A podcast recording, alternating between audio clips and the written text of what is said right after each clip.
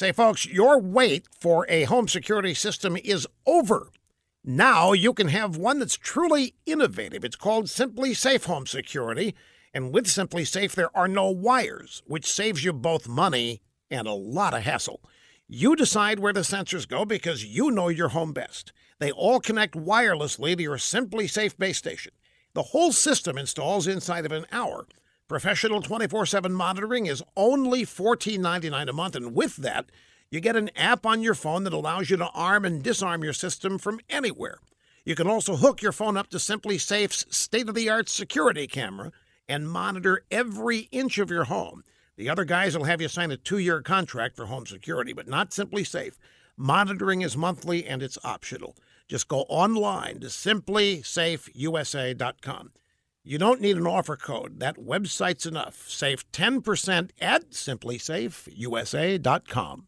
Well, here's a shocker. Harvard student newspaper The Crimson just ran an editorial calling on Harvard to hire more conservative professors.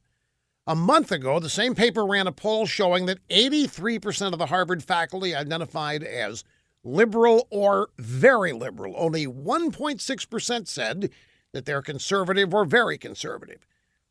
The Crimson said these statistics do not reflect America. Really?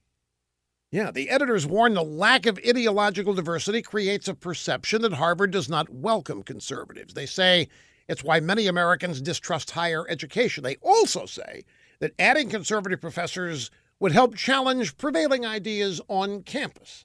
The editors believe that's a good thing. So, why is the Crimson swerving into common sense here? Well, maybe these editors were shocked at President Trump's election. Maybe they suddenly noticed the giant disconnect between the Ivy League and the rest of the country.